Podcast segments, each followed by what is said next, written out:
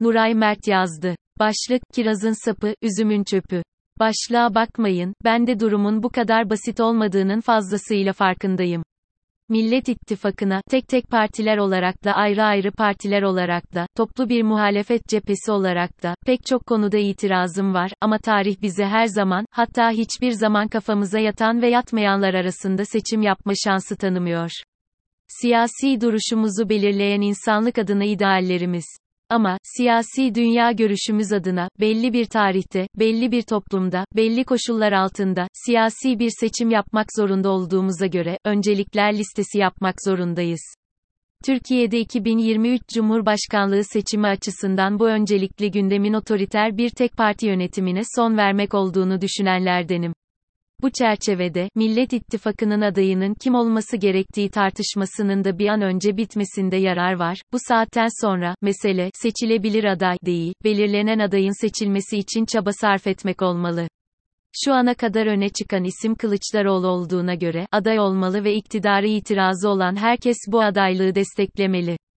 CHP'ye tarihi veya güncel itirazı olanlar varsa, muhafazakar biri ortak aday olursa ona da tarihi veya güncel itirazı olanlar olacak.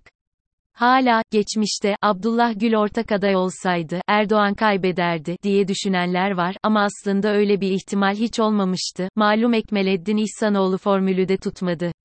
Mevcut koşullar altında, ya mevcut iktidar tablosuna itirazı olan muhafazakarlarda altılı masayı beğenmeyen Kürtler ve solcularda öncelikli olan hesabı yaparak seçim yapacaklar, ya da zaten bu seçim kaybedilecek.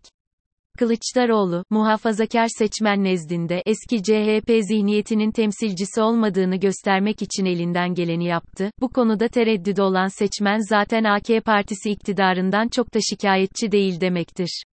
Bu da bir ihtimaldir ama bu çeşit seçmen ikna edilecek diye daha fazla yapılacak bir şey yok gibi görünüyor. Kürt siyaseti ve ona destek veren sol çevrelere gelince, sonu felaket olacağı baştan belli, yargı reformuna, demokratikleşme adına, yetmez ama evet diyenlerin, Millet İttifakı'na, yetmez, o halde hayır, demesini anlaşılır bulmuyorum. HDP eş başkanı Mithat Sancar, bunlardan biriydi, hayır, diyenlere söylemedik söz bırakmamıştı. Hatta benim gibi, bu yargı reformu yargıyı bağımsız kılmak bir yana, yürütmenin emri altına sokar, diyenlere, faydasız doğrular, diye karşı çıkıyordu. Bugüne kadar, yetmez ama evıtçilere o kadar yüklenildi ki, bu konuyu hatırlatmaktan mümkün mertebe uzak durdum. Ama, yetti, demek isterim. Mevcut otoriter rejime gidiş açısından bu denli önemli bir adımda, mevcut iktidar partisine bu denli güçlü destek verenlerin, altılı masanın mutabakat metnine, yetmezlik açısından itiraz etmek konusunda biraz mahcup olması gerekiyor.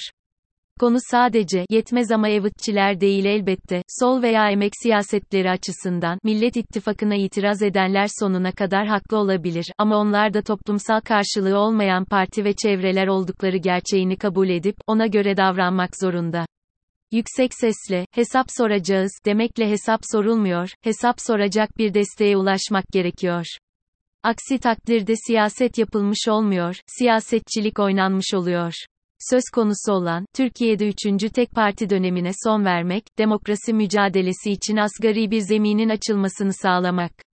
Üçüncü tek parti dönemi, diyorum, çünkü malum, Cumhuriyet rejiminin kuruluşu ardından bir tek parti dönemi yaşandı, bir ihtilal rejimi olmasına rağmen bu tek parti döneminden kavgasız dövüşsüz çok parti dönemine geçilebildi.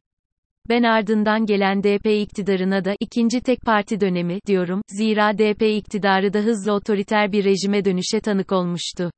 Maalesef bu dönem askeri darbe ile yani doğrudan demokratik rejimden çıkış ile sona erdi. AK Partisi iktidarının 20 yıllık serüveni de yeni bir tek parti rejiminin kurulması ve cumhurbaşkanlığı sistemi ile kurumsallaşmasına sahne oldu. Öncelikle bu tek parti rejiminden demokratik yoldan kurtulmamız gerekiyor.